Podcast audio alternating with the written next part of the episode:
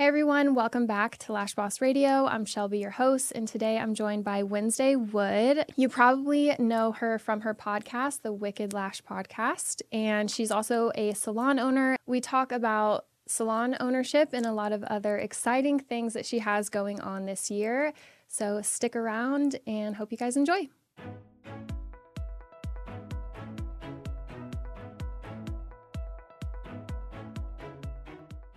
All right, Wednesday, welcome to the show. Thank you. Thank you so much for having me. I love Austin. I love coming to Austin. I love your podcast. So this was just a win-win situation for me. No, I'm so excited you're here. And you drove all the way from Houston, mm-hmm. which we were just talking about isn't so bad. Just like enjoying that quiet time or listening to what you want to listen to. And, yes, it's yeah. actually so cute, like passing like all the... Like, I came the two ninety way, so when you're passing, like, all the, like, vintage shops and stuff, and mm-hmm. it's so cute. By the way, I have a cold drink and a hot drink. I know. I was like, you got two drinks going on. I go to Starbucks every morning, and I always want the hot drink, but the reason why I get cold is because it makes sense, because I, I can't drink the hot drink yet. It takes mm-hmm. a minute. But I want to drink something right away, so I get a cold drink to drink and then the hot drink. But, yeah. Anyway. I like your thinking. Yeah.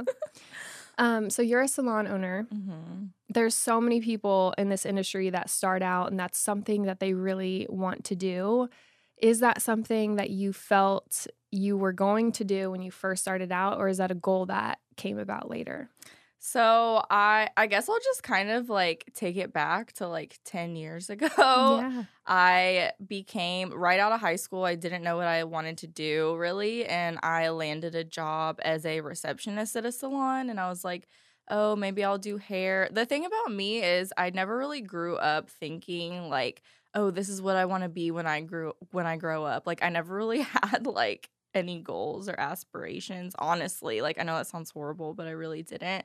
And so I landed this job as a receptionist at a hair salon, and I was like, oh, maybe I'll do hair, whatever. It might be easy. Like, it's cute. It's fun. It's cute. Everyone dresses nice. It's a cool atmosphere. Um, and I quickly realized that that job would not be for me. It was very hectic, and honestly, the thing is, like, the thing that turned me away from, like, wanting to do hair was that it took so long that they would only really see, like, two or three clients a day, which is so funny now because I do lashes. But at the time, long story short, I'll kind of, like, give you the short version. I ended up going to aesthetic school because there was also estheticians at that salon. Um And I liked that they, like, with waxing and facials, you kind of just, like, busted people out, like, back and forth, back and forth. So I ended up doing waxing just for a really long time. I worked at so many salons, like, either as a receptionist or a service provider, that I kind of realized, like, what not to do.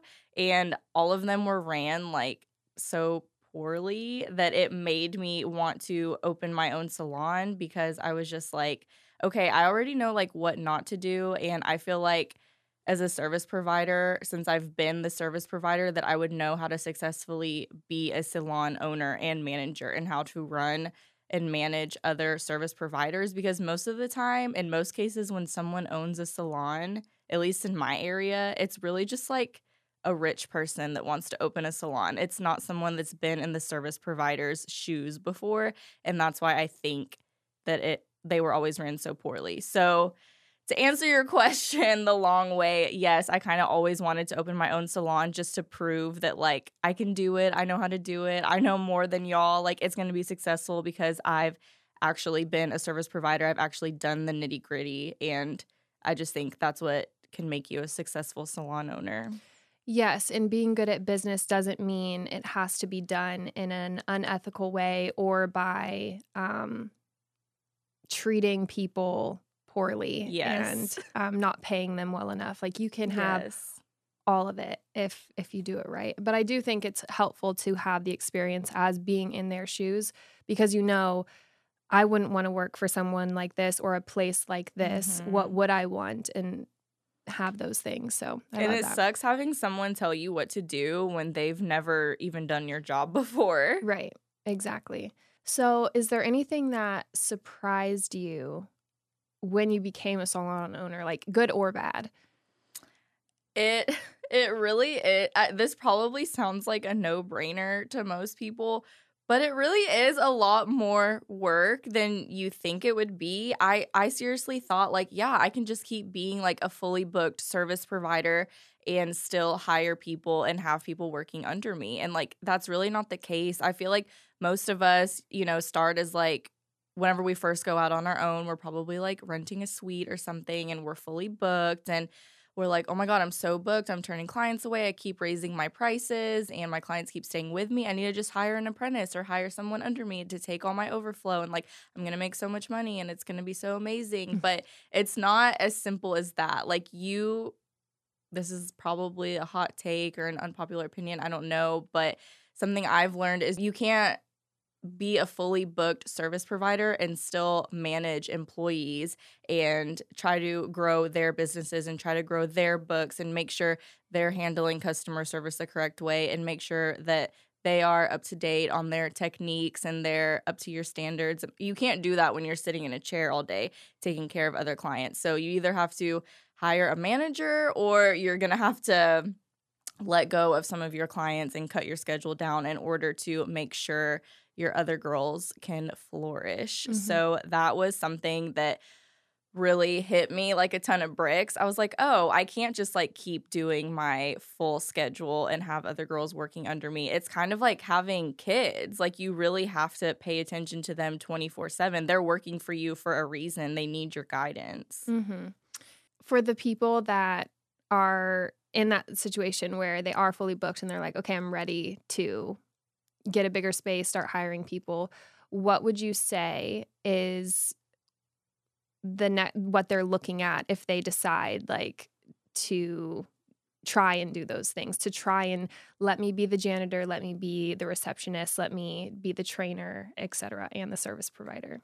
If I could go back in time, I would like maybe, first of all, I would probably start with just hiring one person at a time at first, which is what I did, and kind of figure out your strengths and weaknesses as a manager. Um, tr- kind of try to get a system down because I like had this whole like studio handbook like typed out and like everything all structured and stuff before I hired my first employee, and I didn't really know what I was getting myself into, but like that's gonna change because you don't know what you don't know. So I would maybe just start out with hiring one person and like kind of let them know like, hey, this is my first time ever hiring someone, um you know, please feel free to give me feedback, and um we can kind of just try to figure out together what works best for us and try to just like trial and error things, even though this is like someone's career. But I mean, chances are if you're hiring someone, you've already like been in their shoes, you've built your own books before, you've grown your own books before, so you know how to help someone else. But I would just be super transparent, like, this is my first time ever hiring someone, we're kind of gonna go through this together. Um hold on, what was the question again? Sorry. Yeah. um Cut that. So uh, what would it look like if they uh-huh. didn't do that? Like if they were just like, I can do this. Like I'm going to take yeah. on everything. Okay, so everything I just said. And then um, I had a point where I was going with this. Um, Like if they try to overload themselves, yes. what happens? Okay, yeah. So I would definitely, like I said, just start with one person and kind of see from there. But chances are you are going to probably have to either cut your clientele in half once you get that first person trained. And maybe even like, if I could go back in time, I would just like make that person like my lead lash artist or something like that and kind of train them and perfect their skills. And they can kind of help, they can kind of take all of your clients. That way you can take a step back from the chair and then focus on training the rest of your team, being a manager. Because for me, I don't know if you have a studio manager. That's probably something like I, at this point in my life, well, I know you have like fifty thousand more things on your plate than I do. But at this point in my life, I would rather give up my clients than hire a studio manager because I would rather be in charge of like the customer service and all that stuff. But if you don't want to get rid of your clients, then you might have to bring on like a receptionist or a studio manager or something like that. Like you really can't do all the things. Yeah. You'll end up running yourself really ragged. And um, I know that that's something that I did, and it ended up creating so many issues because I was like, I can do all of this by myself. Mm-hmm. And I do agree. It's nice to be like the manager yourself because you're so close to each um, different thing in the business because you're not seeing clients. And then who knows, you might have somebody that really steps up and would be perfect for that mm-hmm. role, but you don't know until you you see that, and you can't see it unless you're not really working on people, right? Exactly. Yeah. And you can end up, if you, like you said, like run yourself rampant and make yourself burnt out, you can end up like resenting your business and like just want to throw the whole thing away and start over. So oh, yeah. I think it's really good to try to bring someone on to help you with all that overload, because we are just one person and you can't take care of clients all day, take care of employees. And then in some cases, like we're also moms. So right.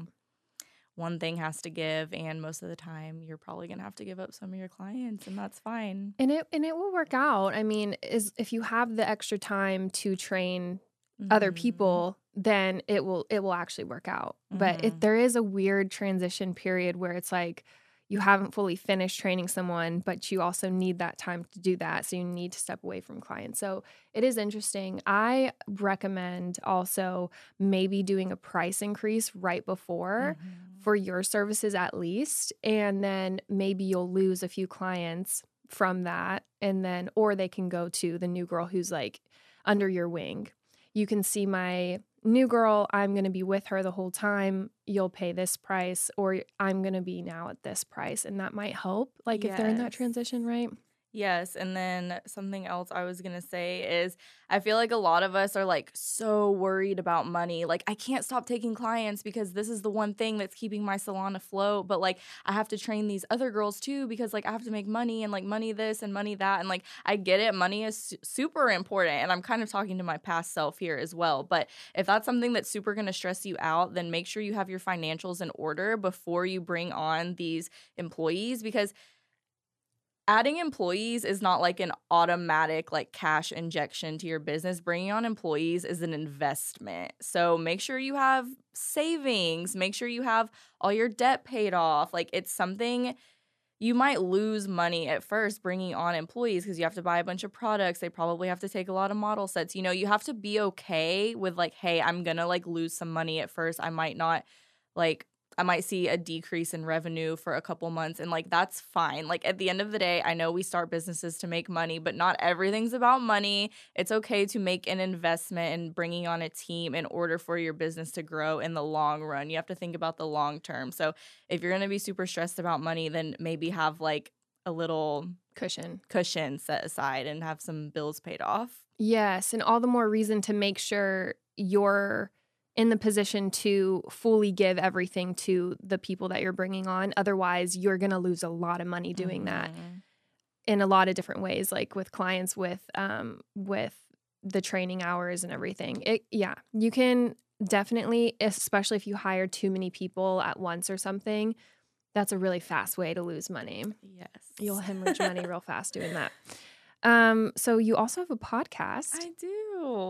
You have episodes that come out every Wednesday. Yes, so funny. Yes, the Wicked Lash Podcast. How is that? Um, and also, same question about that. Is there anything that surprised you? Oh my God, it is so much work. I actually, I'm going to have a little fangirl moment right here. I've been listening to your podcast like ever since it first came out. So this is a crazy full circle moment for me. But I remember like you and Paul, I think it was your hundredth episode, and y'all were kind of talking about it. And I was like, okay, I'm going to listen to this because I really want to start a podcast.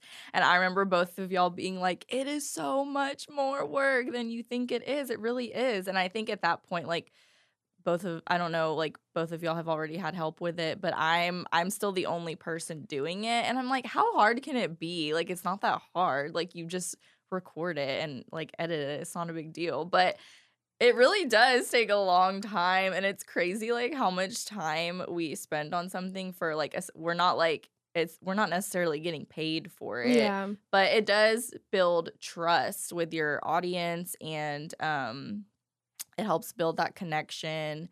So I think like, yeah, we don't like necessarily like get paid for every time we post an episode, but in the long run, it does help our businesses. So I do think it is a really good tool to have. And Another thing is, like, it doesn't necessarily have to be perfect. Like, how me and you were just talking about. You were like, I used to record it, like, in my bed. Like, I only just now started doing this in a studio. And, like, yours was super successful, even though you were just recording it in your bed. So people ask me all the time, like, what microphone do I get? How do I edit it? How do I host my podcast? Like, oh, my goodness. Like, what do I do? Where do I even start? And it's like, it li- it does not have to be perfect. Yeah. At all. But yes, the one thing that did surprise me was it really is a lot more work than you think it would be. But it is fun nonetheless, because I like to think of myself as like kind of like a computer nerd. So I genuinely like love being on the computer and like editing. And then you also have to like create like content out of your podcast in order to promote it. So right. That's something that always gets me set behind too, is like, I'm like, oh my God, yes, I just edited it, but now I need to get on Canva and like make stuff for it to post on my Instagram, or no one's going to know that I even have an episode out. So it really, it takes just a lot longer than you think it would. Right. And then at the time that you're promoting this episode, you're also needing to think about recording your next one. And mm. yeah, it is a lot, but I agree. It's, it's really fun. And I think if you're somebody, even with the salon ownership thing, if somebody can't talk you out of it with saying like, oh, it's going to be like this, and oh, you need to watch mm-hmm. out for that, and and all of these things could go this way. If somebody can't talk you out of something, then it's calling you probably. Mm-hmm. So if you're somebody that is kind of thinking how you were, like, okay, how hard could it be?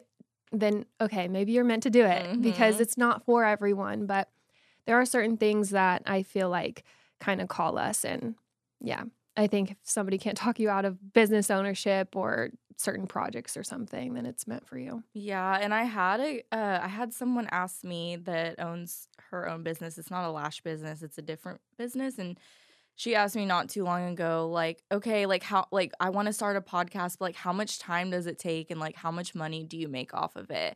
And I'm like, I don't make any money off of it, but honestly, this is gonna sound really cheesy, but I don't care. So I started it in January, I believe. So LashCon in November was the first time I had like been to a lash event since I dropped my podcast. And just the amount of people that like came up to me, I'm sure you experienced this too, like, I listen to your podcast, I love it so much, like it's really, it's so funny because there were people that like didn't even like know my face or anything. I'm just like, yeah, like uh, my name's Wednesday. They're like, oh my God, I listen to your yep. podcast. And I'm just like, yeah, that's me. And just like how much it's helped their business or like motivated them. Or like, I've had people tell me after listening to your podcast, like I went and like signed a lease on my first commercial space and like stuff like that. And I'm like, that means more to me than money. Getting a cash injection from it. Yeah. I was with you certain times whenever we would be walking at LashCon and somebody would say, they'd say, oh my God, I love your podcast. And there was some times where they'd be, they'd like kind of look over at me and like, oh yeah, yours is cool too. And thank you so much. Um, but yeah, it's, it's so cool to like be out in the wild and um, talk to people that listen. Mm-hmm. And there's so many lash artists that listen to podcasts and they love lash podcasts because they're working and getting mm-hmm. all of this information. We're usually a, like alone all day working, so it yeah. kind of makes you feel like you're not alone. Yeah, I love it. And there's so many more lash podcasts than there was in the beginning yeah, too. So a lot. Yeah.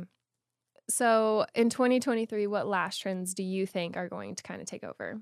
Someone just messaged me yesterday saying like, hey, do you know anyone that can do these types of lashes? And it was like the like an anime set.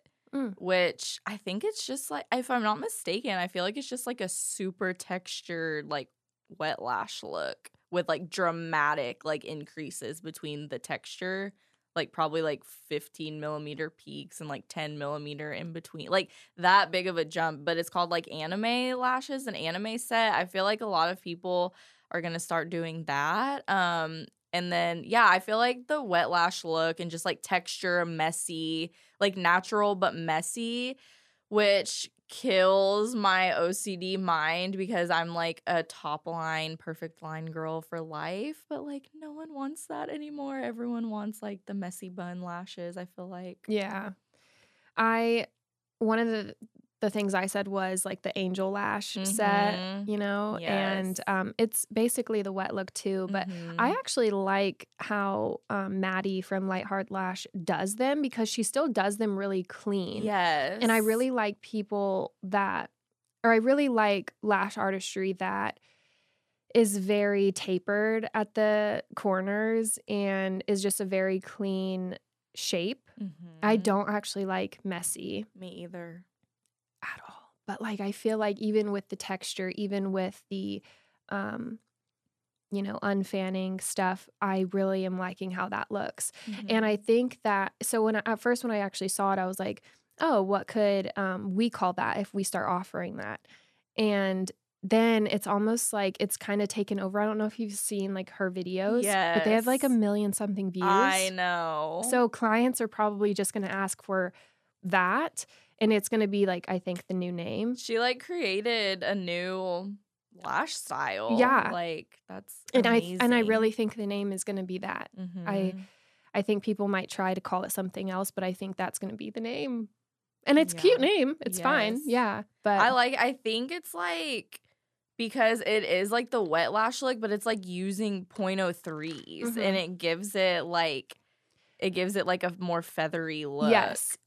So soft, so feathery. Mm-hmm. You're right. Whereas when I was seeing the wet look everywhere, it was more like it literally looked like wet lashes. Yes. These don't look like that. Mm-mm. And so, yeah, I really do. I like that one. I know. I kind of want to get, like, my mega volume taken off and, like, yeah. get, like, ask one of my employees to do that on me. I think it would look really mm-hmm. good. Yeah. And that's another thing, too, is, like, I feel like dramatic. Like, I literally am wearing, like, fifteen millimeter lashes. Like, I feel like dramatic lashes are, like, kind of going out of style. Like, everyone, what is it on TikTok? Like, the clean girl clean aesthetic girl. And, yeah. like, the Hailey Bieber aesthetic, like, Bella Hadid, like, whatever they're calling it on um, TikTok. But, yeah, yeah, I feel like that's what that's what everyone's going for right now. The thin eyebrows are coming back. The yeah. Yeah.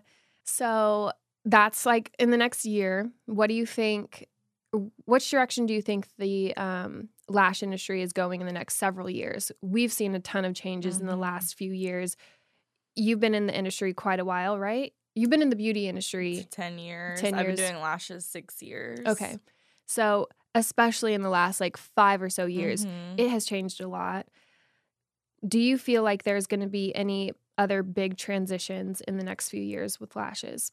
I definitely, it's already, like, kind of happening. Like, most stuff is, like, going online now. We're just, like, living in a digital world. So I feel like more online courses, more online, like, seminars. Like, I actually, right before I got here, I just got asked to be on an online seminar type thing. Kind of like how you used to do with mm. the Lash Boss, Lash Boss conference. I, I do that all the time. Yes.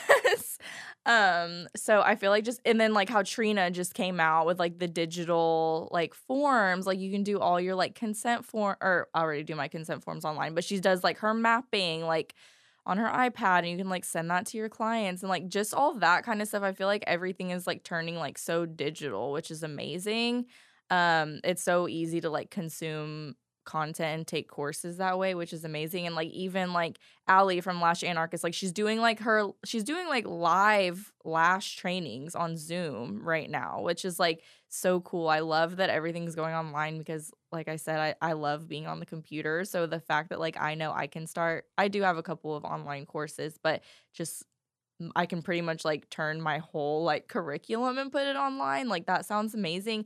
And then, like I said, just, like, the natural, like, clean girl aesthetic when it comes to, like, beauty trends in general, like the lashes, the eyebrows, the makeup. Like, I don't know. I feel like I'm still stuck in, like, twenty fourteen. Like, I love, like, the full coverage. I love filling in my eyebrows. I love my lashes to be super mega volume. I'm just, like, an extra person. So I don't know how I feel about necessarily conforming to the clean girl aesthetic, but I feel like that is what everyone's wanting right now. They just want to look as natural as possible. Even, like, I mean, classic lashes are making a comeback. Like, I feel like I mean, I took classic lashes completely off my menu, but my employees, like, that's what everyone wants when they book with them, like, classic lashes or, like, the wet lash look. Mm-hmm.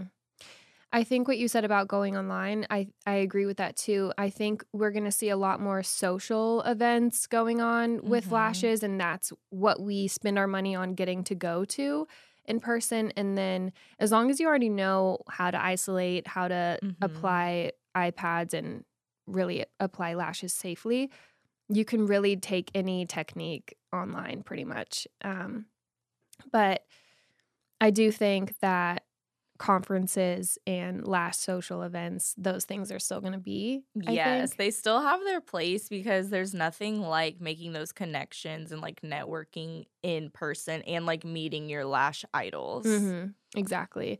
Well, we just came back from um, the Lash, Lash Bash, Bash and um, yeah, we were like talking and I was like, why don't you just drive to Austin next week and like we can record? And yeah, those things happen whenever mm-hmm. you like see your lash friends and stuff more often. And you shared with me that you're thinking of putting on an event. Mm-hmm. Can you share a little bit about that, like your ideas and everything? Yes, it's still very much in the early stages. I'm shooting for like fall of twenty twenty-three, but basically what I'm wanting to do is because I also have like a, I have a large following of like people that are have other businesses that are not just lashes, like hair, like aesthetic injectors, or like photographers, videographers, real estate agents, like people that just have their own businesses in general, and they follow me for like business advice and list, even listen to my podcast for like business advice, because anything I talk about about my lash business, it can like pretty much be applied to any type of business. So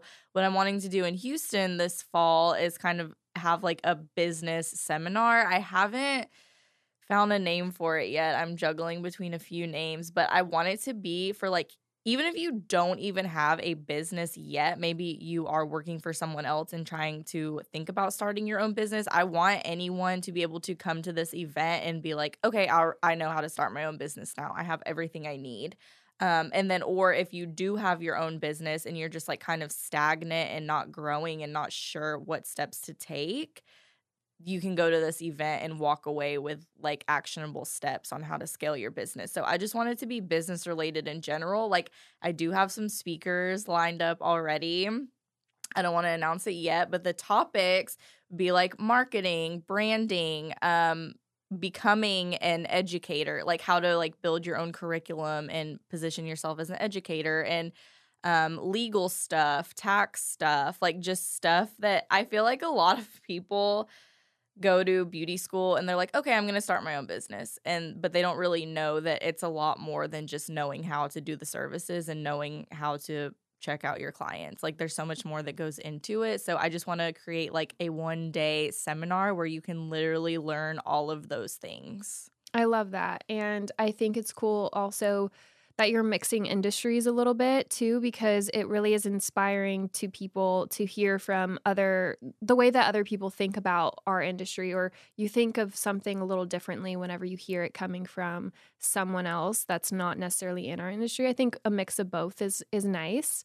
You also said something about how people go to beauty school and they aren't really well equipped with the things that they need to legally do their business the right way and mm-hmm. make sure they have all their ducks in a row. So it's really nice for people, even who are brand new to the industry, to go take a business conference type of thing, because it'll show them really quickly what they need to do and do it the right way and not have to, you know, go through the, those periods of like trying to figure it out themselves and stuff. I hired a lawyer when I first started mm-hmm. and I got everything done that way, but it was super expensive. And I also just had a really hard time figuring out what all was needed. Yes. Like so. I kind of want people, instead of like having to take all these like little mini courses, like I want people to be able to go to this and learn literally everything they need to know in one day. And obviously, I mean, it is going to be a lot of information, but you will have those connections with those speakers if you need it. And I mean, I'm talking, this is only going to be like around like eighty to one hundred people. So it's going to be very close knit, and you will make those connections with the speakers in case you need to follow up with them about something else. Um, and then also the thing about mixing industries is it can also be a good networking event, because what if you're a hairstylist that goes there and you meet a videographer right. or you meet a lawyer, and like you're meeting, you're making those connections that you can later use to grow your business. I love that. That's a great idea. And it's a one-day thing, mm-hmm. you're thinking, right? Yes, I think so. Starting small this year, maybe in the future it can be as big as LashCon. We'll see. Yeah. Same thing with Lash Boss Summit. I'm yeah. doing it two days and it's only two hundred people. So I uh, same same idea, like starting small. I like intimacy. The close-knit environment. Okay, so we're in a new year and we've got a lot of lash artists who are wanting to grow their businesses this year. What are a couple things that you really recommend that a lash artist has in place um, to do so? Love that. So definitely think, I feel like a lot of artists like focus, spend all their time and energy on Instagram to get new clients, which like Instagram can be a tool, but honestly, at least when it comes to my salon, most of our new clients find us through like Google and our website. So definitely have a Google My Business page set up if you don't already. It's free. It's just so your business is on Google and people can leave you reviews on there and all your information is on there. Um, but also having a website, I feel like it's super underrated. I know so many service providers that don't have a website. Even if you're a solo service provider, you can still have a website. And I'm not talking about just like your booking site or your Facebook. Like having a professional website really will make you stand out from other people in your area. And then having professional pictures on there too. And like I was talking about earlier about investments, it is an investment, but it is so worth it in the long run too. So I would say like the two biggest things I would say that will set you apart from like other people in your area and help grow your business is to have a professional photo shoot, like a brand shoot, and you can use those photos like on your Instagram or to hang on your salon, but you can hang in your salon as like decor, but you can also have them on your website. That's going to make you stand out. And then just having a website in general, because not everyone wants to like dig through your Instagram to try to find out what your policies are, how to book with you, what your location looks like. Um, having all of that stuff just like nicely packaged on your website and like all of your different services, what they entail, what to expect before your appointment. And then piggybacking off of that, if you have a an online booking site already, like I use Vagaro, for example, and I have um just like an auto anytime someone books, I have an automated email that goes out letting them know like how to prepare for the appointment, what our policies are, any frequently asked questions, pictures of our studio, how to find our studio, where to park, what to do when you get there.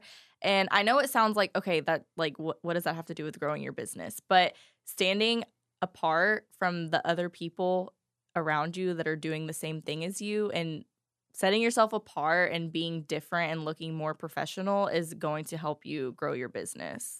Right. Because those clients, when they see that email, they're going to kind of be rest assured that they chose the right place. Mm-hmm. They're going to have a great experience, obviously, because the lashes they get are going to be awesome. They're going to last a long time. You're also going to sim- send a similar email, I'm sure, at the end of the appointment yes. or follow up in some way. And they're just going to have all of these positive experiences with you in your business. And so they're going to tell their friends about it. But if it was kind of like bland, mm-hmm. it was just so-so, you're not going to get the same reaction, I think, yes. emotionally. And so, if, yeah, those little things that are automated, mm-hmm. that isn't really any more work continuously. It's just upfront work. I think that's a great idea, great tip. Um, yes. And if anyone needs help with that, I am starting a little, I don't want to say a side business, but I'm starting like a new business in addition to my business. Um, I am starting like a web design and graphic business. If anyone needs help with building an online booking site or refreshing their current website or building a new website, anything like that. And I already have like some... have some templates you can buy too already for Canva. Like if you need a new business card, new aftercare cards, um, new referral cards, just looking professional and standing out from, because everyone says like, oh, the lash industry is so oversaturated. There are mm-hmm. so many lash artists. Mm-hmm. Just stand out and be professional and try to rise above all those people that you think are your competition, and that will help you grow your business. I agree with that. And also, if you think about any of the times that you're looking for a business to go to, whether it's like something for your car or your home or something, um, you look on Google mm-hmm. and you start clicking on the first ones that are popping up. And I don't, I judge the website. And if it looks like a stock photo or if it's just kind of like the font is like Times New Roman mm-hmm. and it just is really no personality. But then the next website I click on, it's infused with like personality and like a feeling. And you, you see about the company and you kind of see like what it looks like and who the people are. I'm going to that place. Yeah. I, and it's not even about the price or anything. It's just about I like to choose places that make me feel safe or like comfortable, or I kind of get their vibe already. I don't want to just show up somewhere where I don't really know what to expect. It just looked yeah. boring. And like businesses that are actually like putting in the effort to make themselves look presentable and like a legitimate business. Like if you can't put your time and effort into that, then like how are your services going to be? You know, that's my thought yes. process. You can be the best like lash artist ever, but if you're not like running your business like a business or treating it like a business, then people might not want to come to you. That's just how it yeah, is. Yeah, that is a good point too, because one business cares a lot about their like image and presentation, so they probably care a lot about the service that mm-hmm. they're giving, like you're saying, and the experience that they're providing. Where this one, if you have a bad experience or something and you and you tell them about it,